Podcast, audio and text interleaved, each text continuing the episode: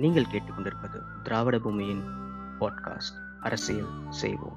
அன்பார்ந்த தோழர்களே திராவிட பூமி இணையதளத்தின் ஒருங்கிணைப்பாளர் அன்பு சகோதரர் நூருல் அமீன் அவர்களே மற்றும் இந்த இணைப்பில் உள்ள தமிழ் சொந்தங்களே இஸ்லாமிய சொந்தங்களே உங்கள் அனைவருக்கும் என்னுடைய பணிவார்ந்த வணக்கத்தை தெரிவித்துக் கொள்கிறேன்.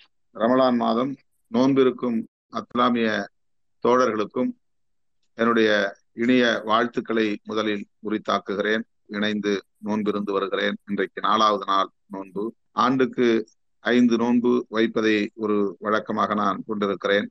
நாளை ஐந்தாவது நாள் நோன்பிருந்து கட்சியின் சார்பில் இஃப்தார் விருந்து அளிக்க இருக்கிறோம். இதை ஒரு தோழமையோடு உங்களிடத்தில் நான் பகிர்ந்து கொள்வதில் மகிழ்ச்சி அடைகிறேன். திராவிடமும் இந்து மதம் என்னும் தலைப்பில் உரையாற்ற வேண்டும் என்று அன்பு சகோதரர் நூருல் அமீன் அவர்கள் நேற்று என்னிடத்திலே கேட்டுக்கொண்டார். பல்வேறு பணிச்சுமைகளுக்கு இடையில் இந்த இணைய உரையாடலில் பங்கேற்க இயலாத நிலையில் இருந்தால் கூட அன்பு சகோதரர்கள் விடுத்த வேண்டுகோளை ஏற்று உங்களோடு நான் இணைப்பில் இருக்கிறேன். நெடுநேரம் பேச ஆசை ஏனென்றால் அத்தகைய அழைப்பு. எனினும் தற்போது நான் சுருக்கமாக சில தகவல்களை உங்களோடு பகிர்ந்து கொள்ள விழைகிறேன். திராவிடம் இந்து மதம் இந்த இரண்டையும் இன்றைக்கு பொதுவெளியில் மிக விரிவான விவாதத்திற்கு உட்படுத்தியிருப்பதை நாம் பார்க்கிறோம். திராவிடத்தால் எழுந்தோமா வீழ்ந்தோமா என்கிற விவாதம் கடந்த இரண்டு பத்தாண்டுகளாக தமிழ் சமூகத்தில் விரிவாகவே விவாதம் நடைபெற்று வருகிறது. இந்து மதம் குறித்து காலம் காலமாக விளிம்பு நிலை மக்கள் இடதுசாரி முற்போக்கு சிந்தனையாளர்கள் விமர்சனத்திற்கு உட்படுத்தி வருவதை நாம் அறிவோம். இத்தகைய ஒரு சூழலில் இந்த தலைப்பின் கீழ் பேசும்படி எனக்கு ஒரு வாய்ப்பை தந்திருக்கிறீர்கள். திராவிடம் என்றால் அது ஆரியத்திற்கு எதிரானது என்கிற ஒரு கருத்தியல் பார்வை தந்தை பெரியார் காலத்திலிருந்து கட்டமைக்கப்பட்டிருக்கிறது. பெரியாருக்கு முன்பிருந்தே என்று கூட சொல்லலாம். திராவிடம் என்கிற சொல்லாட்சி எப்போது தமிழக சூழலில் பயன்பாட்டுக்கு வந்தது என்று பார்த்தால் தந்தை பெரியாருக்கு முன்பே ஒரு அரை நூற்றாண்டு காலத்திற்கு முன்பே தமிழகத்தில் திராவிடர் கழகம் உருவாவதற்கு முன்பே தமிழ் தமிழகம் என்ற தனி ஒரு மாநிலம் உருவாகாத காலத்துக்கு முன்பே அது ஆயிரத்தி தொள்ளாயிரத்தி ஐம்பத்தி ஆறில் உருவானது என்பதை நாம் அறிவோம். ஆயிரத்தி தொள்ளாயிரத்தி இருபதுகளிலேயே ஏன் இன்னும் சொல்ல போனால் ஆயிரத்தி தொள்ளாயிரத்தி பனிரெண்டில் திராவிட மாணவர் சங்கம் டாக்டர் சி நடேசன் அவர்களால் உருவாக்கப்பட்டது என்கிற வரலாற்று குறிப்புகளை எல்லாம் நாம் அறிவோம். ஆனால் ஆயிரத்தி தொள்ளாயிரத்தி பனிரெண்டுக்கு முன்பே நாற்பது ஆண்டுகளுக்கு முன்பே ஐம்பது ஆண்டுகளுக்கு முன்பே ரெவரன் ஜான் ரத்தினம் அவர்கள் திராவிடர் கழகம் என்கிற பெயரிலேயே ஒரு அமைப்பை உருவாக்கி ஆரியத்திற்கு எதிராக இந்து மதத்தை வன்கொடுமைகளுக்கு எதிராக சிந்தனைகளை மக்களிடத்தில் பரப்பியிருக்கிறார். ரெவரன் ஜான் ரத்தினம் என்கிற இந்த பெயர் கிறிஸ்தவ பெயர் என்பதையும் நாம் அறிவோம். ஆனாலும் அவர் மதம் சார்ந்த அரசியலை முன்வைக்காமல் ஒரு இனம் சார்ந்த அரசியலை உயர்த்தி பிடித்தார். இந்தியாவில் இரண்டு இனங்கள் தான் உள்ளன. ஒன்று திராவிட இனம் இன்னொன்று ஆரிய இனம். இந்த ஆரிய இனத்திற்கும் திராவிட இனத்திற்கும் இடையிலே நடக்கிற யுத்தம்தான் இந்திய வரலாறு என்கிற ஒரு பார்வை உண்டு. திராவிடர் கழகம் என்கிற பெயரிலேயே ஆயிரத்தி எண்ணூறுகளில் பிற்பகுதி ஆயிரத்தி எண்ணூத்தி எழுபதுகள் என்று கருதுகிறேன். சரியாக ஆண்டு நினைவில்லை. ரெவரன் ஜான் ரத்தினம் அவர்கள் திராவிடர் கழகம் என்கிற பெயரிலேயே இயக்கத்தை உருவாக்கினார். அதே போல பண்டிதர் அயோத்திதாசர் அவர்கள் திராவிட மகாஜன சபை என்கிற ஒரு அமைப்பையே உருவாக்கினார். திராவிடம் என்கிற சொல்லை அயோத்திதாச பண்டிதர் தந்தை பெரியாருக்கு முன்பே நாற்பது ஐம்பது ஆண்டுகளுக்கு முன்பே பயன்படுத்தி இருக்கிறார் அவருடைய மைத்துனர் தாத்தா ரெட்டமலை சீனிவாசன் அவர்கள் ஆதி திராவிட மகாஜன சபை என்று அரையர் மகாஜன சபையை ஆதி திராவிட மகாஜன சபை என்றும் அவர் அழைத்தார். ரெவரன் ஜான் ரத்தினம் பண்டிதர் அயோத்திதாசர் தாத்தா ரெட்டமலை சீனிவாசன் போன்ற தலைவர்கள் நீதி கட்சி தோன்றுவதற்கு முன்பே அதாவது தென்னிந்திய நல உரிமை சங்கம் தோன்றுவதற்கு முன்பே பல பத்தாண்டுகளுக்கு முன்பே தமிழகத்தில் மதராஸ் பிரசிடென்சி என்கிற சென்னை மாகாணத்தில் ஆரிய கோட்பாடுகளுக்கு எதிராக இன்றைக்கு சொல்லப்படுகிற இந்துத்துவ கோட்பாடுகளுக்கு எதிராக மக்களிடத்தில் சோதனைகளை செய்தார்கள். விழிப்புணர்வு பிரச்சாரங்களை மேற்கொண்டார்கள். அவர்கள் இந்து மதம் என்கிற ஒரு பெயரில் மதமே இல்லை சைவ மதமாக வைணவ மதமாக இன்னும் வேறு சில பெயர்களை தாங்கிய மதமாக மதங்களாக முருகனை வழிபடுகிற கௌமாரம் விநாயகரை வழிபடுகிற தானபத்தியம் சிவனை வழிபடுகிற சைவம் திருமாலை வழிபடுகிற வைணவம் சூரியனை வழிபடுகிற சௌரம் சக்தியை வழிபடுகிற சாக்தம் இவையெல்லாம் இந்திய மண்ணில் தோன்றிய சுதேசி மதங்கள் என்று அழைக்கப்படுகிற மதங்கள். ஒன்றுக்கொன்று முரண்பட்ட கருத்துக்களை கொண்ட மதங்கள். அவற்றை சமயங்கள் என்றுதான் அப்போது அழைப்பார்கள். ஆகவே இந்து மதம் என்பது வெள்ளையர்கள் இந்தியாவை ஆண்ட காலத்தில் தான் அப்படி ஒரு பெயரே சொல்லாட்சியே நடைமுறைக்கு வந்திருக்கிறது. அதற்கு முன்பு பெரிய அளவில் அது பயன்பாட்டில் இல்லை. இருந்திருக்கலாம் பெரிய அளவில் இல்லை. அப்படிப்பட்ட அந்த காலகட்டத்தில் திராவிடம் என்கிற சொல்லாட்சியை பயன்படுத்தி திராவிடர்கள் என்கிற ஒரு இனம் உண்டு என இனம் சார்ந்த ஒரு கருத்தியலை செழுமைப்படுத்தி ஆரியர்கள் என தங்களை அடையாளப்படுத்திக் கொள்கிற பார்ப்பனர்களை எதிர்த்து பார்ப்பனர்கள் முன்வைக்கிற கோட்பாடுகளை எதிர்த்து அரசியல் செய்த தலைவர்களாகத்தான் பண்டிதர் அயோத்திதாசர் லவரன் ஜான் ரத்தினம் தாத்தா ரெட்டமலை சீனிவாசன் போன்றவர்கள் விளங்குகின்றனர். அதன் பின்னர் அது ஒரு தொடர்ச்சியை பெறவில்லை. தென்னிந்திய நல உரிமை சங்கம் திராவிட மாணவர் சங்கம் ஆயிரத்தி தொள்ளாயிரத்தி பன்னிரெண்டு என்றால் தென்னிந்திய நல உரிமை சங்கம் ஆயிரத்தி தொள்ளாயிரத்தி பதினாறிலே தோன்றியது. இதைத்தான் திராவிட இயக்கங்களின் தொடக்க புள்ளியாக வரலாற்று ஆய்வாளர்கள் கருதுகிறார்கள். திராவிடம் என்கிற சொல் திராவிடம் என்கிற கருத்தியல் இதிலிருந்து தொடங்குவதாகத்தான் திராவிட இயக்க வரலாற்றை எழுதுகிறவர்கள் எழுதுகிறார்கள்.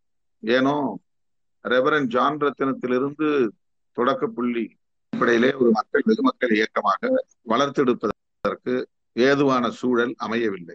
பண்டிதருக்கும் ரெட்டமலை சீனிவாசன் அவர்களுக்குமே இரண்டு பேரும் மாமன் மைத்துனர் என்கிற உறவு கொண்டிருந்தாலும் கருத்தியல் ரீதியாக மாறுபட்டவர் ரெட்டமலை சீனிவாசன் அவர்கள் பறையன் குரல் என்கிற பெயரிலேயே ஒரு இதழை நடத்தினார். பறையர்களை மையப்படுத்திய அவர் இயக்கம் கட்டினார். ஆனாலும் அவருடைய எதிர்ப்பு ஆரிய எதிர்ப்பு என்பதுதான். அவருடைய அரசியல் திராவிட அரசியல் என்பதுதான். பண்டிதர் ஜவ பண்டிதர் அன் அயோத்திதாச பண்டிதர் அவர்கள் அதிலிருந்து மாறுபட்டு சாதி பெயர்களை பயன்படுத்துவதே என்பதை உறுதிப்படுத்தினார். பௌத்தத்தை தமிழ் பௌத்தம் என்று அடையாளப்படுத்தினார். ஆரியத்தை வேறு இருப்பதற்கு பௌத்தம் தான் சரியான அரசியல் என்று அவர் போதனைகள் செய்தார். ஆகவே அவர் திராவிட மகாஜன சபை என்கிற பெயரிலேயே ஒரு அமைப்பையும் உருவாக்கி சாக்கிய பௌத்த சங்கம் என்கிற ஒரு சங்கத்தையும் உருவாக்கி ஒரு பைசா தமிழன் என்கிற ஒரு இதழையும் தொடங்கி நடத்தி ஆரியத்திற்கு எதிராக அல்லது இந்துத்துவத்திற்கு எதிராக அல்லது பார்ப்பனியத்திற்கு எதிராக பரப்புரைகளை மேற்கொண்டார். இதெல்லாம் இன்றைக்கு வெவ்வேறு சொற்களில் கையாளப்படுகிற ஒரே பொருளை கொண்டதுதான். ஆரியம் என்பதும் பார்ப்பனியம் என்பதும் இந்துத்துவம் என்பதும் சனாதனம் என்பதும் ஒரே பொருளை கொண்ட வெவ்வேறு பெயர்கள். ஆரிய எதிர்ப்பு பார்ப்பன எதிர்ப்பு அல்லது இந்துத்துவ எதிர்ப்பு என்பது ரெவரன் ஜான் ரத்தினம் காலத்தில் இருந்தே தொடங்கியது பண்டிதர் அயோத்திதாசர் காலத்தில் தொடங்கியது. அவர்கள் எல்லாம் சமகால தலைவர்கள். இந்து மதம் எத்தகைய மூட நம்பிக்கைகளை பரப்புகிறது? இந்து மத எத்தகைய ஏற்றத்தாழ்வை உயர்வு தாழ்வை பிறப்பின் அடிப்படையில் மேல் சாதி கீழ் சாதி என்கிற சமூக கட்டுமானத்தை கொண்டிருக்கிறது. அதனால் எத்தகைய பாதிப்புகள் எல்லாம் சமூகத்திலே ஏற்பட்டிருக்கிறது? உழைக்கிறவர்கள் எந்த அளவுக்கு இழிவுபடுத்தப்படுகிறார்கள் ஒடுக்குமுறைக்கு உள்ளாக்கப்படுகிறார்கள் என்பதையெல்லாம் அம்பலப்படுத்தக்கூடிய வகையில் களப்பணிகளை ஆற்றிய சமகால தலைவர்கள் தான் ரெவரன் ஜான் ரத்தினம் பண்டிதர் அயோத்திதாசர் தாத்தா ரெட்டமலை சீனிவாசன் போன்றவர்கள். ஆகவே திராவிடம் என்கிற சொல் அல்லது திராவிடம் என்கிற ஒரு அரசியல் திராவிடம் என்கிற ஒரு கருத்தியல் தந்தை பெரியார் காலத்திற்கு முன்பே ஒரு அரை நூற்றாண்டு காலத்திற்கு முன்பே இந்த மண்ணில் முளைவிட்டு இருக்கிறது இது ஒரு தகவல். இன்றைக்கு திராவிடம் என்று சொன்னால் பெரியார் நினைவுக்கு வருகிறார் திராவிடம் என்று சொன்னால் அண்ணா நினைவுக்கு வருகிறார். திராவிட கட்சிகள் என்று சொன்னால் திராவிட முன்னேற்ற கழகம் திராவிட அனைத்து இந்திய அண்ணா திராவிட முன்னேற்ற கழகம் அதிலிருந்து பிரிந்த மறுமலர்ச்சி திராவிட முன்னேற்ற கழகம் என்று ஒரு தொடர்ச்சி இருக்கிறது ஒரு நீட்சி இருக்கிறது. ஆகவே இந்த இயக்கங்களின் தோற்றுவாயிலிருந்து தான் திராவிட இயக்கத்திற்கான அரசியலை அடையாளப்படுத்துகின்றனர் வரலாற்று ஆய்வாளர் ரெவரன் ஜான் ரத்தினத்திற்கும் இந்த திராவிட இயக்கங்களுக்கும் எந்த இணைப்பும் இல்லை பிணைப்பும் இல்லை தொடர்பும் இல்லை. அது ஒரு காலத்தில் இவர்களெல்லாம் இந்த கருத்துகளை பேசுவதற்கு முன்பு ஒரு அரை நூற்றாண்டு காலத்திற்கு முன்பு தமிழகத்திலே பேசப்பட்டது விவாதிக்கப்பட்டது மக்களிடத்திலே கொண்டு போய் சேர்க்கப்பட்டது. எனினும் திராவிட மாணவர் சங்கம் என்கிற ஒரு அமைப்பு டாக்டர் சி. நடேசன் அவர்கள் உருவாக்கிய பிறகு அதில் பங்கேற்ற பணியாற்றிய தலைவர்கள் ஒன்று சேர்ந்து தென்னிந்திய நல உரிமை சங்கத்தை உருவாக்கினார்கள். இந்த தென்னிந்திய நல உரிமை சங்கம் தான் ஜஸ்டிஸ் என்கிற பெயரில் ஒரு ஆங்கில இதழை நடத்துகிறது. அந்த ஆங்கில இதழின் பெயரால் தென்னிந்திய நல உரிமை சங்கம் நீதி கட்சி என்று அழைக்கப்பட்டது. தென்னிந்திய நல உரிமை சங்கம் தேர்தலில் பங்கேற்றதால் கட்சி என்கிற அடைமொழியும் அதற்கு கிடைத்தது. எனவே தென்னிந்திய நல உரிமை சங்கம் ஜஸ்டிஸ் என்கிற ஒரு மாத இதழை நடத்திய காரணத்தினால் ஜஸ்டிஸ் பார்ட்டி என்று அடையாளப்படுத்தப்பட்டதால் பின்னர் அது நீதி கட்சி என்று தமிழிலும் அழைக்கப்பட்டது. இந்த திராவிட மாணவர் சங்கம் அல்லது தன் நீதி கட்சி இவையெல்லாம் தோன்றிய காலத்தில் தந்தை பெரியார் காங்கிரஸ் பேர் இயக்கத்தில் தன்னை இணைத்துக் கொண்டு நாட்டு விடுதலை போராட்டத்திற்காக பங்களிப்பு செய்தவர். காந்தியடிகளை தலைவராக ஏற்றுக்கொண்டு மதுவிலக்கு கொள்கையை நடைமுறைப்படுத்துவதிலும் சுதேசி இயக்கத்தை வெற்றிகரமாக முன்னெடுப்பதிலும் ஆங்கில ஏகாதிபத்தியத்தை எதிர்க்கக்கூடிய களத்தில் பணியாற்றுவதும் என்கிற அடிப்படையில் ஒரு தேச பற்றாளராக தேசிய பற்றாளராக ஒரு விடுதலை போராட்டத்தில் பங்கேற்கக்கூடியவராக காங்கிரஸ் கட்சியின் முன்னணி கள பணியாளராக செயல்பட்டவர் தந்தை பெரியார். அந்த கட்சியில் ஏற்பட்ட பல்வேறு முரண்பாடுகளின் விளைவாக அதிலிருந்து அவர் வெளியேறுகிறார். வெளியேறியவர் தென்னிந்திய நல உரிமை சங்கத்திலே தன்னை இணைத்துக் கொள்கிறார். தென்னிந்திய நல உரிமை சங்கத்தில் இருந்து அவர் தொடர்ந்து பணியாற்றுகிறார். ஆயிரத்தி தொள்ளாயிரத்தி இருபத்தி ஐந்துக்கு பிறகுதான் அவர் காங்கிரஸை விட்டு வெளியேறி தென்னிந்திய நல உரிமை சங்கத்திலே தன்னை இணைத்துக் கொள்கிறார். அதாவது நீதி கட்சியிலே. அதன் பிறகு அப்போது அது ஆட்சி அதிகாரத்தில் இருந்த காலம். நீதி கட்சியிலிருந்து பிறகு அரசியல் ரீதியான முரண்பாடுகள் எழுந்த காரணத்தினால் வெளியேறுகிறார். காங்கிரஸ் என்கிற தேர்தல் கட்சியில் இருந்தவர் நீதி கட்சி என்கிற தேர்தல் கட்சியில் இருந்தவர் தேர்தல் அரசியலில் ஈடுபாடு கொண்ட கட்சிகளில் தன்னை இணைத்துக் கொண்டு பணியாற்றிய பெரியார் அவர்கள் அன்றைக்கு நாயக்கர் என்றுதான் அவர் அழைக்கப்பட்டார். ஈவேரா நாயக்கர் ஈவே ராமசாமி நாயக்கர் என்றுதான் அவர் அழைக்கப்பட்டார். திருவி கல்யாண சுந்தரம் முதலியார் என்கிற அடைமொழியோடு தான் அழைக்கப்பட்டார். ஆகவே அப்படி நாயக்கர் என்று அழைக்கப்பட்ட பெரியார் தேர்தல் கட்சிகளில் தன்னை ஒப்படைத்துக் கொண்டு பணியாற்றிய தந்தை பெரியார் பிறகு அவற்றிலிருந்தாம் வெளியேறி தேர்தல் அரசியலே வேண்டாம் நாடாளுமன்ற ஜனநாயகம் என்பது உழைக்கிற மக்களுக்கு விடுதலையை பெற்று தரக்கூடிய ஒன்றாக இல்லை என்கிற அடிப்படையில் முற்றாக தேர்தல் புறக்கணிப்பை அல்லது தேர்தலில் பங்கேற்காத ஒரு நிலையை எடுத்து பணியாற்ற தொடங்கினார். ஆயிரத்தி தொள்ளாயிரத்தி இருபத்தி ஐந்துக்கு பிறகு நீதி கட்சியை தன்னை இணைத்துக் கொண்டவர் பிறகு நாற்பத்தி நாலில் திராவிடர் கழகத்தை உருவாக்குகிறார். ஆயிரத்தி தொள்ளாயிரத்தி நாற்பத்தி நாலில் உருவான திராவிடர் கழகம் தான் எல்லோருக்கும் தாய் கழகமாக இன்றைக்கு பார்க்கப்படுகிறது. திமுகவுக்கு அதிமுகவுக்கு மதிமுகவுக்கு தாய் கழகமாக இருக்கிறது. எனவே இன்றைக்கு பேசப்படுகிற இந்த திராவிடம் என்பது பெரியாரால் முன்மொழியப்பட்ட திராவிடம். பெரியார் இந்துத்துவத்திற்கு எதிரானவர் பார்ப்பனியத்திற்கு எதிரானவர் இந்து மதத்திற்கு எதிரானவர் என்கிற ஒரு படிமம் இங்கே உருவாகி இருக்கிறது ஒரு பார்வை இங்கே உருவாகி இருக்கிறது தென்னிந்திய நல உரிமை சங்கம் பார்ப்பன எதிர்ப்பை ஆரிய எதிர்ப்பை உயர்த்தி பிடித்தது. பார்ப்பனர்கள் எல்லா துறைகளிலும் ஆதிக்கம் செலுத்தினார்கள். அங்கிங்கு எனாதபடி மூடை முடுக்கெல்லாம் அவர்களின் மேலாதிக்கம் தலைவிரித்தாடிய காலம். பிராமணால் பிராமணால் கஃபே என்று காஃபி கடைகள் கூட சாதி பெயரால் அடையாளப்படுத்தப்பட்டு அங்கே யார் யார் உள்ளே நுழையக்கூடாது என்பதை கூட எழுதி வைத்த காலம். தொழுநோயாளிகளும் தீண்டப்படாதவர்களுக்கும் உள்ளே அனுமதி இல்லை. பேருந்துகளில் கூட அப்படி எழுதப்பட்டிருக்கும். டபிள்யூ போராடிய வரலாற்று குறிப்புகள் உண்டு. அவர்களெல்லாம் திராவிட இயக்க தலைவர்கள். நீதி கட்சி காலத்திலிருந்து தொடர்ச்சியாக ஆரிய எதிர்ப்பை பார்ப்பன எதிர்ப்பை உயர்த்தி பிடித்தவர். பெரியார் அந்த நிலையிலிருந்து அதாவது தென்னிந்திய நல உரிமை சங்கம் என்கிற நீதி கட்சியிலிருந்து வெளியேறிய பிறகு வெறும் பார்ப்பன எதிர்ப்பை மட்டுமே அவர் முன்னிறுத்தவில்லை. எல்லோரும் இப்படித்தான் பார்க்கிறார்கள். பார்ப்பன எதிர்ப்பு பார்ப்பனர்கள் மீதான வெறுப்பு பார்ப்பன சமூகத்தை தனிமைப்படுத்துகிற ஒரு போக்கு அதுதான் பெரியாரியம் என்று கருதுகிறார். இல்லை. பெரியார் திராவிடர் கழகத்தை உருவாக்கிய பிறகு உழைக்கும் மக்கள் பல்வேறு மூட நம்பிக்கைகளுக்கு ஆளாக்கப்பட்ட காரணத்தினால் அவர்கள் சுயமாக சிந்திக்க இயலாதவர்களாக மாறி போனார்கள் யார் தம்மை ஏமாற்றுகிறார்கள் ஏய்க்கிறார்கள் யார் நம்மை சுரண்டுகிறார்கள் என்பதை கூட அறிந்து கொள்ள முடியாத நிலையிலே கிடக்கிறார்கள். அவர்களை எல்லாம் மீட்க வேண்டுமானால் அடிப்படையில் சனாதன அரசியலை அவர்களுக்கு நாம் சொல்லியாக வேண்டும். அதில் பார்ப்பனர்களின் பாத்திரம் எத்தகையதாக இருக்கிறது என்பதை விவரிக்க வேண்டும் என்கிற பொறுப்பை எடுத்துக்கொண்டு தந்தை பெரியார் அவர்கள் தென்னிந்திய நல உரிமை சங்கம் முன்வைத்த அரசியலையே மேலும் செழுமைப்படுத்துகிறார். அதாவது உலகில் எந்த மதத்திலும் இல்லாத ஒரு பாகுபாடு இந்து மதத்தில் இருக்கிறது. இந்து மதத்தின் அடிப்படை கருத்தியலாக சனாதனம் இருக்கிறது. சனாதனம் என்பது அழிவில்லாதது என்று பொருள் நிலையானது என்று பொருள் எதனாலும் மாற்ற இயலாதது என்று அதான் சனாதனம் என்கிற சொல்லுக்கான பொருளாக பார்க்கிறார்கள். ஆங்கிலத்தில் எட்டர்னல் என்று சொல்கிறார்கள். அது தன்னியல்பானது ஆதி இல்லாதது அந்தம் இல்லாதது தொடக்கம் இல்லாதது அழிவு இல்லாதது. அதனால்தான் தொடக்கம் இல்லை என்றால் தொடங்கியவர் யாரும் இருக்க முடியாது. ஃபவுண்டர் என்று யாரும் இருக்க முடியாது. இந்து மதத்தின் ஸ்தாபகர் யார் யார் என்று சொல்ல முடியாது. அதுதான் அந்த சனாதனத்தின் அடிப்படை. கிறிஸ்தவத்தினுடைய பவுண்டர் இயேசு பெருமான் என்று சொல்லுகிறார்கள் இஸ்லாத்துடைய ஸ்தாபகர் அதை நிறுவியவர் நபிகள் நாயகம் என்று சொல்ல முடிகிறது. பௌத்த அரசியல் பௌத்த கோட்பாட்டுக்கு தலகர்த்தர் அல்லது நிறுவனர் புத்தர் என்று நாம் அறிய வருகிறோம். இப்படி ஒவ்வொன்றுக்கும் சொல்ல முடியும். ஆனால் இந்து மதத்தை யார் நிறுவியது சொல்ல முடியாது. நிறுவனர் யார் என்று சொல்ல முடியாது. அதனால்தான் சனாதனவாதிகள் இந்து மதத்தை தொடக்கம் இல்லாதது அழிவில்லாதது என்று சொல்லுகிறார். அந்த அழிவில்லாதது தொடக்கம் இல்லாதது என்கிற பொருளை கொண்ட சொல்லாடல் தான் சனாதனம் என்கிற சொல். அதனுடைய அடிப்படை என்னவென்றால் பிறப்பால் உயர்வு தாழ்வு உண்டு. எல்லா மனிதர்களும் சமமானவர்கள் இல்லை. மனித குலத்தை நான்கு வருணங்களாக இறைவன் படைத்திருக்கிறான். இந்த வருணங்களுக்கு உட்பட்டவர்கள் தான் இந்துக்கள். இந்த வருணங்களுக்கு அப்பாற்பட்டவர்கள் இந்த சனாதன தர்மத்தின் எதிரிகள். ஆக இந்த நாலு வருணமாக பார்ப்பனர்கள் சத்திரியர்கள் வைசியர்கள் சூத்திரர்கள் என்று இந்த கோட்பாடு வரையறுக்கிறது. தந்தை பெரியார் அவர்கள் இந்து மதத்தை விமர்சிப்பதற்கு அது கொண்டிருந்த கொள்கையும் கோட்பாடுகளும் தான் அது முன்வைக்கக்கூடிய பாகுபாடுகள் தான். எனவே இந்து மத எதிர்ப்பு என்று அது புரிந்து கொள்ளப்படுகிறது.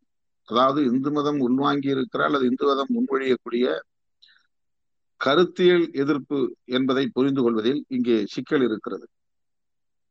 ஒரு மதத்தை எதிர்க்க வேண்டும் என்பதற்காக எதிர்க்கவில்லை. அந்த மதம் முன்மொழியக்கூடிய அடிப்படை கருத்தியலை அம்பலப்படுத்த வேண்டும் என்பதுதான் பெரியாரின் நோக்கம். அதுதான் புரட்சியாளர் அம்பேத்கரின் நோக்கம். வெறும் பார்ப்பன எதிர்ப்பை மட்டுமே திராவிடர் கழகம் முன்வைக்கவில்லை பெரியார் முன்வைக்கவில்லை. பார்ப்பனர்களை ஏன் எதிர்க்க வேண்டி வருகிறது என்றால் சனாதனத்தை தங்களுக்கான ஒரு ஆயுதமாக அவர்கள் பயன்படுத்துகிறார்கள். இந்த சமூக கட்டமைப்பில் நிலவுகிற பாகுபாடுகளை பயன்படுத்தி அவர்கள் தொடர்ந்து அதிகாரத்தை தக்க வைத்துக் கொள்கிறார்கள். எல்லா வகையான அதிகாரத்தை பண்பாட்டு தளத்தில் அரசியல் தளத்தில் சமூக தளத்தில் தாங்களே மேலானவர்கள் உயர்ந்தவர்கள் தாங்களே நேரடியாக கடவுளிடம் பேசக்கூடியவர்கள் கடவுள் மொழியான சமஸ்கிருதத்தை தாங்களே கற்றவர்கள் வேறு யாரும் அதை கற்கக்கூடாது சாஸ்திரங்களை பிடித்தவர்கள் வேதங்களை பிடித்தவர்கள் உபநிடதங்களை பிடித்தவர்கள் என்கிற பெயரில் ஒட்டுமொத்த இந்து சமூகத்தையே வழிநடத்தக்கூடிய தலைமையை தலைமைத்துவத்தை அவர்கள் கையில் எடுத்துக் கொள்கிறார். ஆகவே இன்றைக்கு வளர்ந்து வருகிற இந்த காலச்சூழலில் கூட ஜனநாயகம் தழைத்தோங்கி இருக்கிற இந்த காலச்சூழலில் கூட நாடாளுமன்ற ஜனநாயகம் இங்கே வேலோங்கி இருக்கிற காலச்சூழலில் கூட அதிகாரத்தை அவர்களே மறுபடியும் மறுபடியும் தக்க வைத்துக் கொள்ளக்கூடிய வலிமையை பெற்றிருக்கிறார்கள். உச்ச நீதிமன்ற நீதிபதிகளாக இருந்தாலும் உயர்நீதிமன்ற நீதிபதிகளாக இருந்தாலும் பல்கலைக்கழக துணைவேந்தர் பொறுப்புகளாக இருந்தாலும் ஐஐடி போன்ற பெரிய உயர்கல்வி நிறுவனங்களின் அனைத்து பதவிகளாக இருந்தாலும் எல்லாவற்றிலும் எழுபது எண்பது விழுக்காட்டுக்கு மேலாக அவர்கள் ஆதிக்கம் செய்ய முடிகிறது. அதற்கு காரணம் இந்த சமூக அமைப்பில் ஏற்கனவே நிறுவப்பட்டிருக்கிற இந்த பாகுபாடுகள் தான் காரணம். அது பார்ப்பன சமூகத்திற்கு ஏதுவான ஒரு அமைப்பாக அமைந்து விட்டது. கோயிலின் கருவறைக்குள்ளும் அவர்களால் தான் நுழைய முடியும். ஆட்சி அதிகாரத்தின் பீடத்திலும் அவர்களால் தான் அமர முடியும்.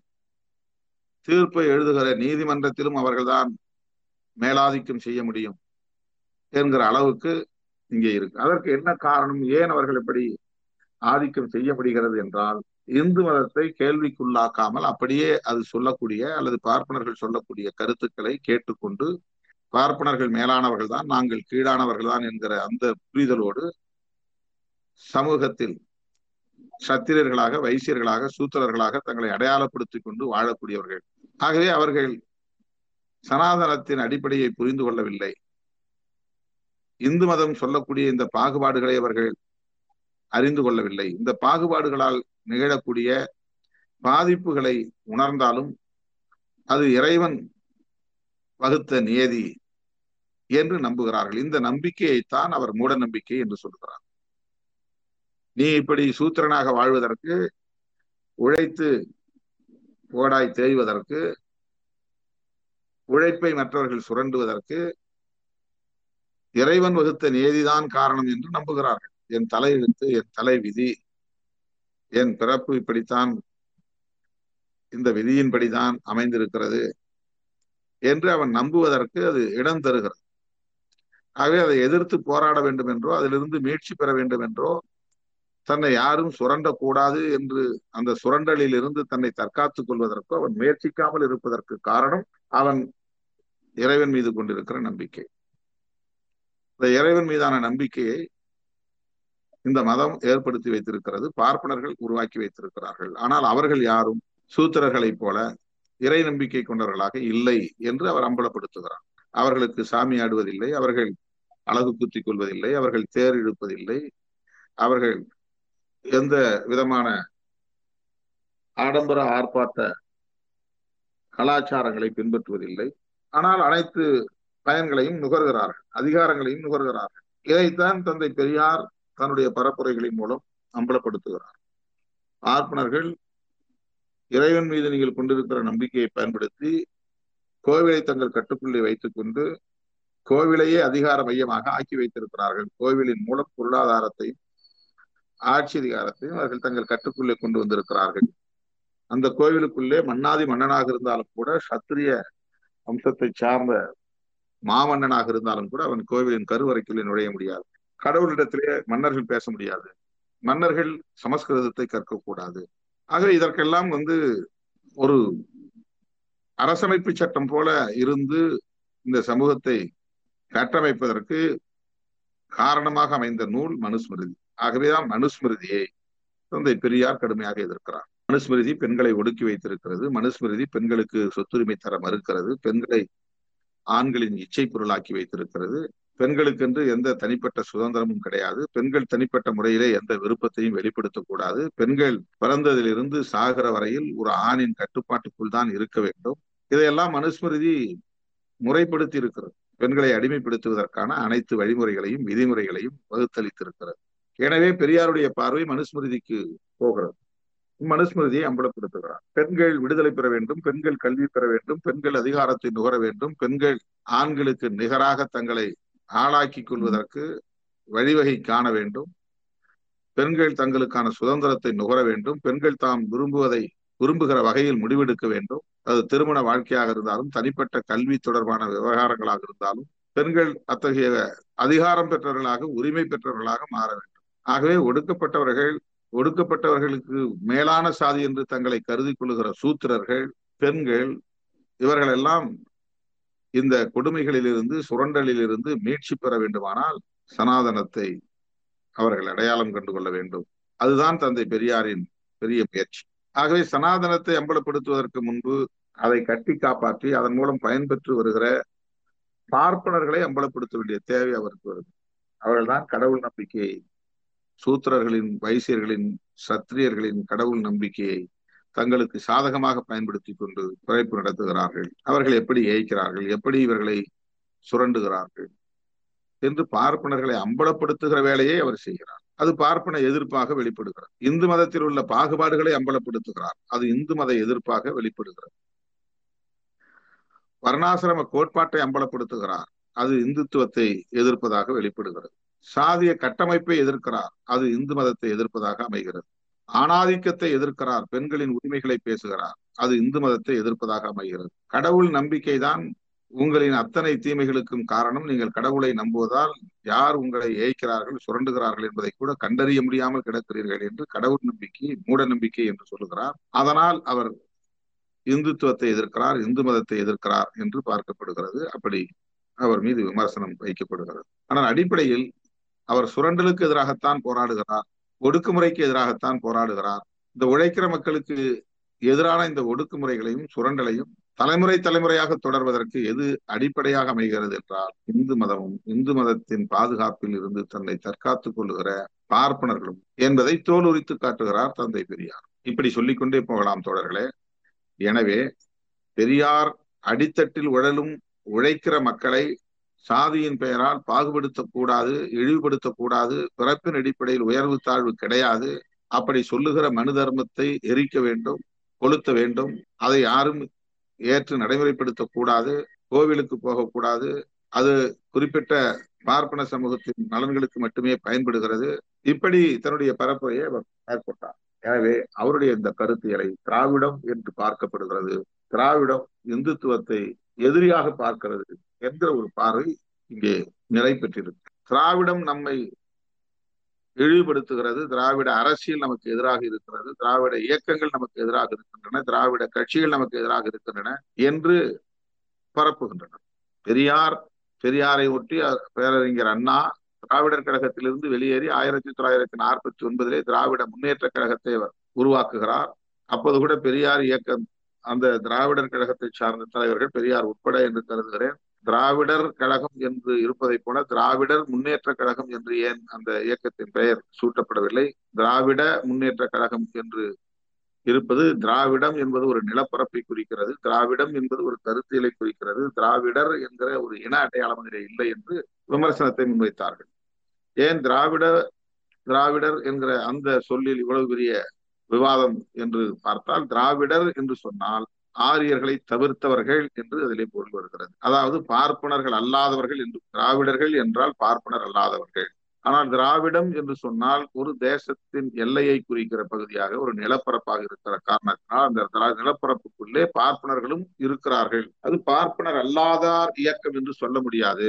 திராவிடம் என்கிற சொல் பார்ப்பனர்களையும் உள்வாங்கிக் கொள்கிறது. பார்ப்பனர்களையும் ஏற்றுக்கொள்கிறது. பார்ப்பன ஆதிக்கத்தை ஏற்றுக்கொள்கிறது. பார்ப்பனர் அரசியலை ஏற்றுக்கொள்கிறது. பார்ப்பனர்கள் முன்வைக்கக்கூடிய சனாதன அரசியலை இது ஏற்றுக்கொள்கிறது என்று பெரியாருக்கும் பேரறிஞர் அண்ணாவுக்கும் இடையில் இந்த சொல்லாடலில் இவ்வளவு பெரிய வேறுபாடுகள் இருப்பதாக விவாதிக்கப்பட்டது விவாதிக்கப்படுகிறது. இன்றைக்கும் அந்த விவாதம் உண்டு. திராவிடர் கழகத்திற்கும் திராவிட முன்னேற்ற கழகத்திற்கும் இடையிலே இவ்வளவு பெரிய இடைவெளி இருப்பதாக உணரப்படுகிறது. பெரியார் முற்றாக பார்ப்பனர்களை அப்புறப்படுத்தி திராவிடர்களை ஒருங்கிணைக்கிற முயற்சியை மேற்கொண்டார்.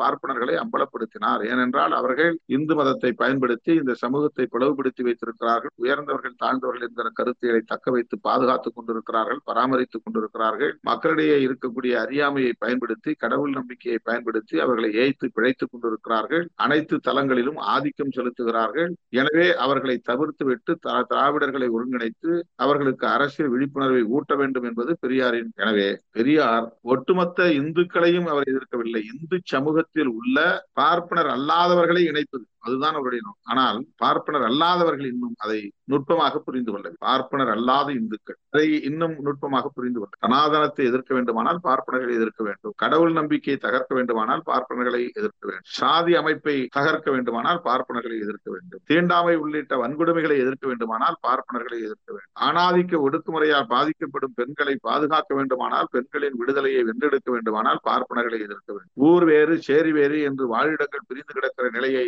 தகர் விட்டு ஒரு சமத்துவத்தை ஏற்படுத்த வேண்டுமானால் பார்ப்பனர்களை எதிர்க்க வேண்டும். இதுதான் பெரியாரின் பார்வை. ஏனென்றால் பார்ப்பனர்கள் தான் இங்கே இந்து மதம் என்கிற ஒரு கற்பிதத்தை உருவாக்கி எல்லோரையும் உள்ளடக்கி கொண்டு ஒட்டுமொத்தமாக அவர்கள் மட்டுமே இந்துக்களாக இங்கே ஆதிக்கம் செய்கிறார்கள். மற்றவர்களை இந்துக்களாக ஏற்றுக்கொண்டாலும் பிறப்பின் அடிப்படையில் அவர்கள் இழிந்தவர்கள் தான் சத்திரியர்களே தாழ்ந்தவர்கள் தான் வைசியர்களும் தாழ்ந்தவர்கள் தான் சூத்திரர்களும் தாழ்த்தப்பட்டவர்கள் தான் அதுதான் பார்ப்பனர் பார்வை. அன்பார்ந்த தோழர்களே தந்தை பெரியார் அவர்கள் இந்து மதம் எத்தகைய பாகுபாடுகளை இந்த சமூகத்தில் நிலைநிறுத்தி இருக்கிறது என்பதை அம்பலப்படுத்தும் நோக்கில்தான் பார்ப்பன எதிர்ப்பை முன்வைத்தார். பார்ப்பன எதிர்ப்பு என்பது மட்டுமே நோக்கமில்லை. சனாதன எதிர்ப்பு தான் அதனுடைய அடிப்படை. பிறப்பின் அடிப்படையில் உயர்வு தாழ்வு கூடாது.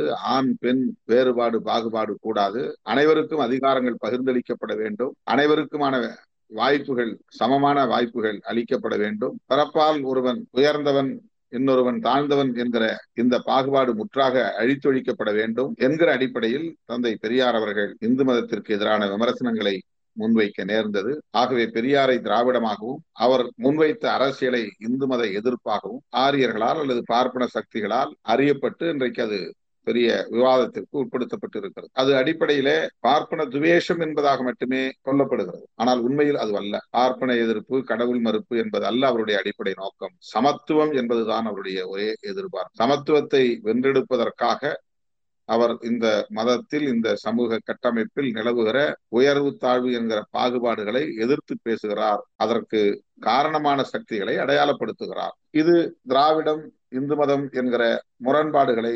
கூர்மைப்படுத்துவதற்கு ஏதுவாக அமைந்திருக்கிறது. ஆயிரத்தி தொள்ளாயிரத்தி ஐம்பத்தி ஆறுக்கு பிறகு தமிழ்நாடு என்கிற ஒரு மாநிலம் உருவான பிறகு சென்னை மாகாணம்தான் மொழிவழி மாநிலமாக பிரிகிறது. அதை தமிழ்நாடு என்று பேரறிஞர் அண்ணா அவர்கள்தான் அதிகாரபூர்வமாக சட்டப்பூர்வமாக பெயர் மாற்றம் செய்கிறார். திராவிட அரசியல் என்று சொன்னாலும் கூட திராவிடம் என்கிற சொல்லாட்சியை பயன்படுத்தினாலும் கூட தமிழ் தமிழன் தமிழ் நாடு என்கிற அடிப்படையில் தான் திராவிடர் கழகமும் திராவிட முன்னேற்ற கழகமும் அதன் பிறகு உருவான கட்சிகளும் கூட செயல்பட்டு இருக்கின்றன என்பதை யாரும் மறுக்க முடியாது. தமிழன் என்பது மொழிவழி அடையாளம் திராவிடம் என்பது இனவழி அடையாளம் மரபின அடையாளம். அது வந்து ரேஷியல் என்று ஆங்கிலத்திலே சொல்றார் ரேஷியல் ஐடென்டிட்டி என்று ஆங்கிலத்திலே சொல்வார். திராவிட இனம் என்பது ரேஷியல் ஐடென்டிட்டி. தமிழன் என்பது எத்னிசிட்டி என்று சொல்வார். மொழி அடையாளம். மொழி அடையாளம் என்று சொன்னால் தமிழன் என்ற அரசியல் பார்ப்பனர்களை உள்ளடக்கியதாக மாறிவிடுகிறது. திராவிடம் என்கிற சொல்லு கூட பார்ப்பனர்களை உள்ளடக்கியதாக மாறிவிடுகிறது. திராவிடர் என்பதுதான் பார்ப்பனர்களை எதிர்நிலையிலே வைத்து புரிந்து கொள்ளப்படக்கூடிய ஒரு அரசியலாக இருக்கிறது. இதுதான் பெரியாருடைய பார்வை. எனவே அன்றைய காலகட்டத்தில் மதராஸ் பிரசிடென்சியாக இருந்த காலகட்டத்தில் ஆந்திராவின் ஒரு பகுதியும் கேரளாவின் ஒரு பகுதியும் தமிழ்நாட்டோடு இன்றைய தமிழ்நாட்டோடு இணைந்திருந்த காலகட்டத்தில் கர்நாடகாவின் ஒரு பகுதியும் கூட மதராஸ் பிரசிடென்சிக்குள்ளே தான் இணைந்திருந்தது. வெள்ளையின் ஆட்சி காலத்திலே Madras presidency Kolkata presidency Bombay presidency central provinces என்கிற அடிப்படையிலே பிரிட்டிஷ் இந்தியா இருந்தது. எனவே மதராஸ் பிரசிடென்சி என்கிற என்கிற இந்த பகுதிக்கு நிலப்பரப்புக்குள்ளே தெலுங்கு பேசக்கூடியவர்களும் மலையாளம் பேசக்கூடியவர்களும் கன்னடம் பேசக்கூடியவர்களும் தமிழ் பெரும்பான்மையாக பேசக்கூடியவர்களும் வாழ்ந்தார்கள். ஆக அந்த காலகட்டத்தில் இவர்கள் அனைவரையும் ஒருங்கிணைக்கக்கூடிய வகையில் திராவிடர் என்கிற அடையாளம் தேவைப்பட்டது. பார்ப்பனர்கள் என்கிற ஆரியர்கள் தவிர மற்ற அனைவரையும் ஒருங்கிணைக்க வேண்டும் என்பதுதான் அதன் நோக்கம். ஆயிரத்தி தொள்ளாயிரத்தி ஐம்பத்தி ஆறுக்கு பிறகுதான் மொழிவழி மாநிலங்கள் பிரிகின்றன. எனவே மொழிவழி மாநிலம் பிரிந்த பிறகு தமிழ் தமிழன் தமிழ்நாடு என்ற ஒரு பார்வை உருவாவது தவிர்க்க முடியாது.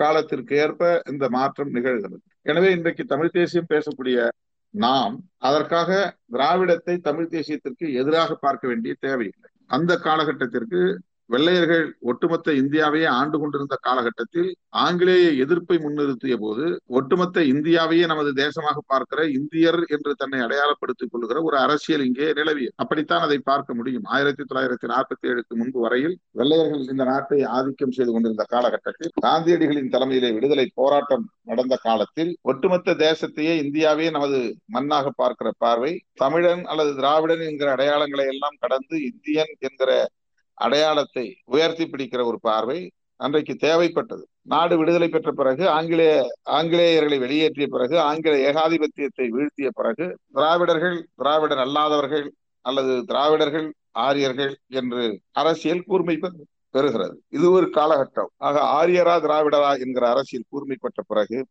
மொழிவழி மாநிலங்கள் உருவான பிறகு ஆரியர் திராவிடர் என்கிற அந்த வேறுபாட்டை விட தமிழர் தமிழர் அல்லாதவர்கள் என்கிற ஒரு அரசியல் பரிணாமம் பெறுகிறது. ஆக இது அடுத்த படிநிலை. மொழிவழி அடிப்படையிலான ஒரு தேசிய அரசியலை பேசுவது என்பது தற்போதைய படிநிலை தற்போதைய பரிணாம வளர்ச்சி நிலை. இதனால் இன்றைக்கு நாம் திராவிடத்தை நமக்கு எதிரான ஒரு அரசியலாக பார்க்க வேண்டியதில்லை. அதன் மீதான வெறுப்பை நாம் கட்டமைக்க வேண்டிய தேவையில்லை. அடிப்படையில் இன்றைக்கும் நாம் சமூகத்தை பிளவுபடுத்துகிற அரசியல் எது சமூகத்தை பிளவுபடுத்துகிற கோட்பாடு எது தமிழனாக கூட ஒன்றிணைய விடாமல் தடுக்கிற கருத்தியல் எது என்பதை அடையாளம் காண்பதில் தான் நாம் வெற்றி பெற முடியும். இன்றைக்கு இந்துத்துவம் என்கிற ஒரு சொல்லாடல் கையாளப்படுகிறது. இந்துத்துவம் என்பது சனாதனத்தை அரசியல் ஆதாயத்திற்கு பயன்படுத்துவதற்கான ஒரு புதிய கருத்து எழுது இந்து மதம் என்பதை கூட இருநூறு ஆண்டு கால சொல்லாட்சி தான் நான் தொடக்கத்தில் சொன்னதை போல இந்து மதம் என்று ஒரு நூற்றி ஐம்பது ஆண்டுகளுக்கு முன்பு அல்லது இருநூறு ஆண்டுகளுக்கு முன்பு சொல்லாட்சியே கிடையாது. அப்படி ஒரு ஒரு பயன்பாட்டில் எந்த சொல்லாடலும் கிடையாது. ஆங்கிலேயர்கள் இங்கே வந்த பிறகுதான் அவர்களின் ஆட்சி காலத்தில் தான் இந்து என்கிற சொல்லாடல் அதிக புழக்கத்திற்கு வந்தது. இந்து மதம் என்கிற ஒரு சொல்லாடலும் புழக்கத்திற்கு வந்தது. கால நிலையில் ஏற்படுகிற பரிணாம மாற்றங்கள். அது இந்துத்துவமாக இன்றைக்கு அது பரிணாமம் பெற்று இருப்பது பார்ப்பனர்கள் தனிமைப்பட்டு விடக் கூடாது. இந்து மதத்தை சார்ந்த சத்திரியர்கள் வைசியர்கள் சூத்திரர்கள் எல்லோரையும் உள்ளடக்கிய ஒரு கருத்தியலை வளர்ப்பதற்கான ஒரு முயற்சி.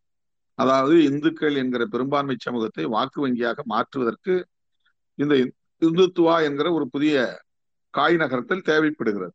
இஸ்லாமியர்கள் கிறிஸ்தவர்கள் எல்லாம் அந்நிய மதங்களை பின்பற்றக்கூடியவர்கள். அந்நிய மதங்களின் மூலம் இந்திய தேசத்திற்கு ஆபத்து இருக்கிறது. நாம் எல்லாம் இந்துக்கள். நம்முடைய தேசம் இந்து தேசம் இந்து ராஷ்டிரம். இந்து ராஷ்டிரம் என்று இந்த தேசத்திற்கு நாம் பெயர் சூட்ட வேண்டும். அதற்கு இந்திய அரசமைப்பு சட்டம் தடையாக இருக்கிறது இருக்கிறது. இந்துக்கள் பெரும்பான்மையாக வசிக்கக்கூடிய இந்த தேசத்திற்கு ஏன் இந்து ராஷ்டிரம் என்று பெயர் வைக்கக்கூடாது சாதியின் பெயரால் தீண்டாமையின் பெயரால் தலித்துகளும் பழங்குடி மக்களும் கிறிஸ்தவர்களாகவோ இஸ்லாமியர்களாகவோ இங்கு மாற்றப்படுகிறார்கள். எனவே அதை தடுத்தாக வேண்டும். மத மாற்றத்தை தடுத்தாக வேண்டும். மத மாற்றத்திற்கு ஏதுவாக லவ் ஜிகாத் என்பதை இஸ்லாமியர்கள் கையாளுகிறார்கள். எனவே இஸ்லாமியர் முன்வைக்கக்கூடிய இந்த லவ் ஜிகாத்தை எதிர்க்க வேண்டும்.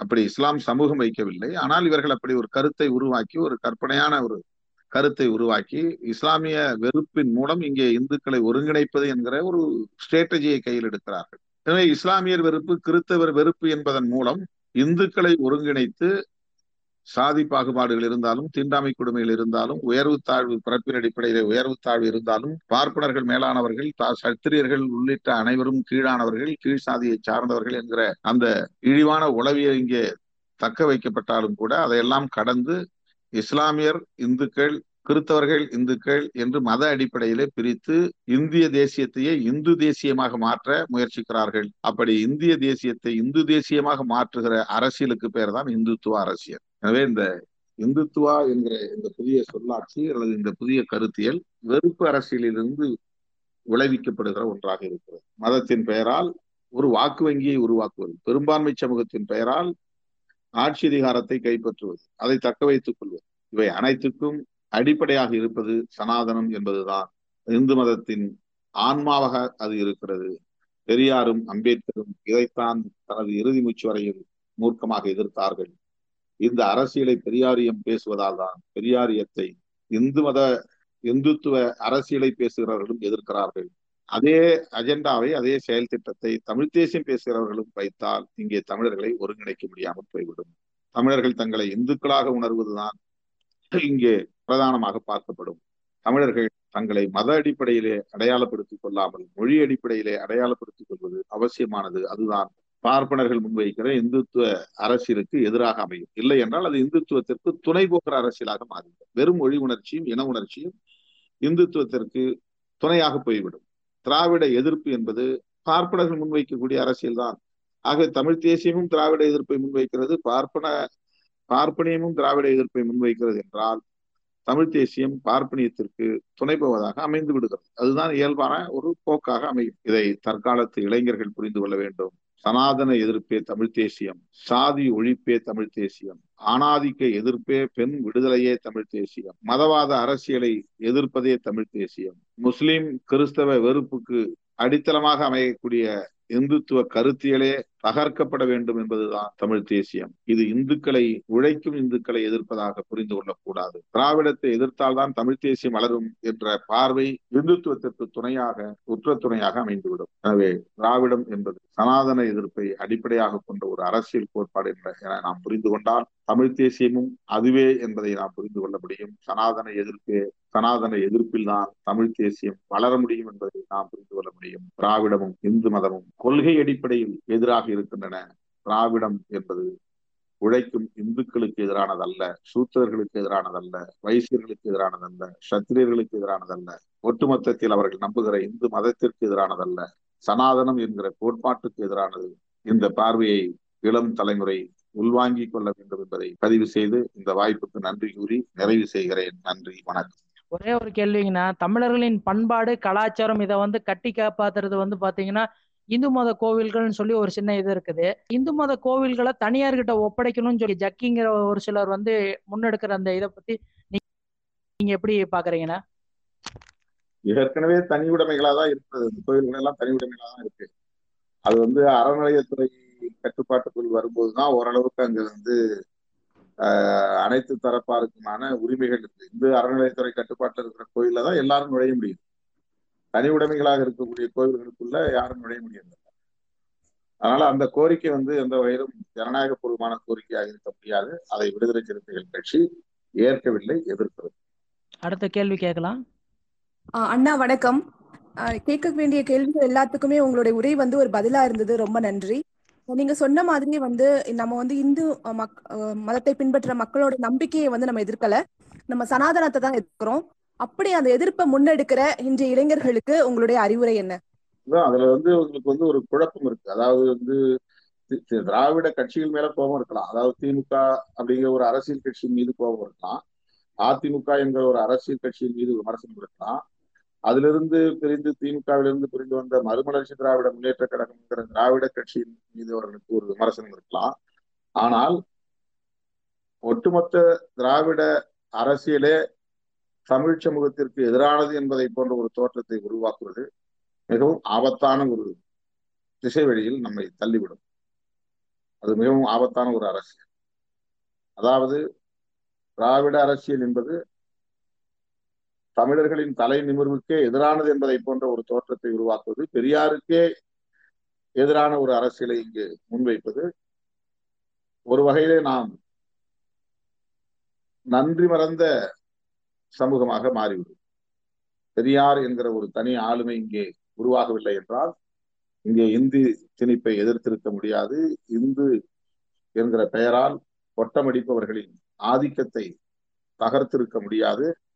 ஒட்டுமொத்த இந்தியாவிலேயே இன்றைக்கு பிஜேபி போன்ற சங் பரிவார் அமைப்புகளால் காலூன்ற முடியாத ஒரு தேசமாக இன்றைக்கு தமிழ் மண் விளங்குகிறது.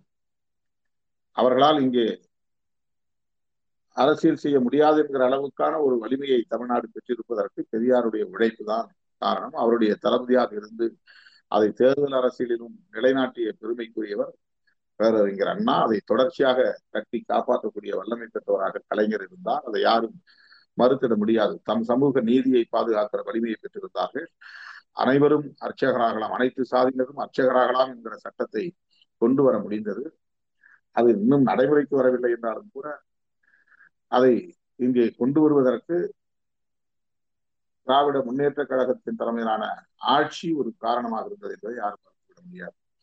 அது இன்றைக்கு மார்க்சிஸ்ட் ஆளக்கூடிய கேரளாவிலும் பிரதிபலித்திருக்கிறது. ஒன்றிலிருந்து மற்றொன்று என்கிற இயங்கியல் விதிப்படி தமிழ்நாட்டிலே இருக்கக்கூடிய இந்த ஒரு முற்போக்கான சிந்தனை என்பது கேரளாவிலும் இடதுசாரி ஆட்சியிலே அது பிரதிபலிக்கிறது. அதே போல இந்த சமூக நீதி கட்டி காப்பாற்றப்பட்டதன் விளைவாக ஆடு மாடு மேய்த்து அடிமை வாழ்வில் உழன்று கொண்டிருந்த மக்களை இன்றைக்கு பல்கலைக்கழக வரையில் கொண்டு வந்து நிறுத்திருக்கிறது அனைவரும் படிக்கக்கூடிய வாய்ப்பை பெற்றிருக்கிறார் பெற்றிருக்கிறோம். உயர் நீதிமன்ற நீதிபதிகளாக உயரக்கூடிய அளவுக்கு இன்றைக்கு ஒரு மாற்றத்தை நாம் கண்டிருக்கிறோம். இந்த மாற்றங்கள் எல்லாம் பெரியாருக்கு பிறகு திராவிட இயக்கங்களின் போராட்டங்களால் அவர்களின் உழைப்பு போன்ற அளப்பரிய பங்களிப்புகளால் விளைந்தவை என்பதை நாம் மறந்துவிடக் கூடாது. எனவே இளம் தலைமுறையினர் எக்காரணத்தை முன்னிட்டும் திராவிட இயக்கங்கள் பெரியார் தலைமையிலான பெரியார் தலைமையை ஏற்றுக்கொள்கிற பெரியார் கொள்கைகளை ஏற்றுக்கொள்கிற இயக்கங்கள் தமிழ் தேசியத்திற்கு எதிரானவை என்று புரிந்து கொள்ளக்கூடாது. தமிழ் தேசியம் இன்றைக்கு வளர்த்தெடுக்கப்பட வேண்டியவை என்பதை யாருக்கு மாற்று கருத்தில்லை தமிழ் தேசியத்தையும் சனாதன எதிர்ப்பில் இருந்துதான் வளர்த்தெடுக்க வேண்டும் என்று புரிந்து கொள்ள வேண்டும். இதுதான் நான் இளம் தலைமுறைக்கு சொல்லுகிற கருத்து. அண்ணா அடுத்து என்னோடது என் பேர் பிரபாகரன். இப்போ இந்த மாதிரி வந்து ஒரு இணைய சந்திப்பில் வந்து எங்களை மாதிரி வந்து ஒரு கட்சியில் வந்து இயக்கம் சாராத நண்பர்கள் ஒரு ஆயிரம் பேர்த்துக்கு வந்து இந்த மாதிரி ஒரு இணைய சந்திப்பு மூலமாக வந்து ஒரு ஒரு அறிவார்ந்த உரை ஆற்றினதுக்கு ரொம்ப நன்றிண்ணா. என்னோட கேள்வி என்னன்னா தேர்தல் அரசியல்ல வந்து ஈடுபட்டிருக்க வந்து கட்சிகள் வந்து பண்பாடு மதம் அப்படின்ற விவாதங்களை ஈடுபடலாமா? இல்லைன்னா அதை தாண்டி வந்து அதாவது கட்சி சாராத இந்த மாதிரி வந்து இயக்கங்கள்கிட்ட வந்து இதை விடலாமாண்ணா அரசியல் கட்சிகளுக்கு அவருடைய பொறுப்பு இருக்கிறது. அரசியல் கட்சிகள் தேர்தலில் நிற்பதால் அவர்களுக்கு பாதிப்பு ஏற்படும் என்கிற ஒரு நிலை இருக்கத்தான் செய்கிறது. இப்படியெல்லாம் பேசினால் இந்த தளங்களில் விவாதம் செய்தால் அந்த அந்த குறிப்பிட்ட அரசியல் கட்சிக்கு வாக்கு வங்கி பாதிக்கப்படும் என்கிற ஒரு அச்சம் உண்டு. ஆனால் அதையெல்லாம் நாம் கடந்துதான் களத்தில் நிற்க வேண்டிய தேவை இருக்கிறது. அப்படித்தான் விடுதலை சிறுத்தைகள் பார்க்கிறோம். எனவே இதை யாரோ செய்வார்கள்? வேறு சில அரசியல் சார்பற்ற இயக்கங்கள் செய்யட்டும் என்று அதை நாம் வெளியில் விலகி நின்று வேடிக்கை பார்க்க முடியாது. யாருடைய உள்ளமும் நோகாத அளவுக்கு யாருடைய நம்பிக்கையும் சிதைக்காத அளவுக்கு நாம் கருத்துக்களை பகிர்ந்து கொள்வது தவறல்ல. தேர்தல் கட்சிகளாக இருந்தாலும் கூட பண்பாட்டு தளத்தில் நாம் நாகரிகத்தோடு அறிவார்ந்த அணுகுமுறைகளோடு கருத்துக்களை பகிர்ந்து கொள்வது இந்த உரையாடலை செழுமைப்படுத்துவது மேலும் மேலும் விரிவாக விவாதிப்பது முரண்கள் இருந்தாலும் மாறுபாடுகள் இருந்தாலும் திரும்ப திரும்ப விவாதிப்பது அவசியமானது. அதன் அடிப்படையில் தான் நாம் நினைக்கிற இலக்கை எட்ட முடியும். எனவே தேர்தல் காலத்தில் இருக்கிற அரசியல் கட்சிகளுக்கும் இத்தகைய விவாதங்களில் பங்கேற்கிற தேவை இருக்கிறது என்று நான் நம்புகிறேன். நன்றி அண்ணா. முடிச்சுக்கலாமா? முடிச்சுக்கலாம் அண்ணா. ரொம்ப நன்றி உங்களுடைய இந்த நேரத்தை எங்களுக்காக செலவிட்டதுக்காக. ரொம்ப நன்றி. அரசியல் தளத்தில் நீங்க தான் முத நபரா வந்திருக்கீங்கண்ணா. அது எங்களுக்கு ஒரு பெரிய சந்தோஷம். ரொம்ப நன்றி. ஏற்பாடு செய்த நூருல் அமீன் அவர்களுக்கும் இதை நெறிப்படுத்திய தோழர்கள் யாவருக்கும் இதில் பங்கு பெற்ற அத்தனை ஆஹ், இளம் தலைமுறையினருக்கும் என்னுடைய நெஞ்சார்ந்த நன்றியை தெரிவித்துக் கொள்கிறேன். எங்கள் திராவிட பூமி பாட்காஸ்டை கேட்டு மகிழ்ந்த அனைவருக்கும் நன்றி. மீண்டும் மற்றும் ஒரு எபிசோடில் சந்திப்போம்.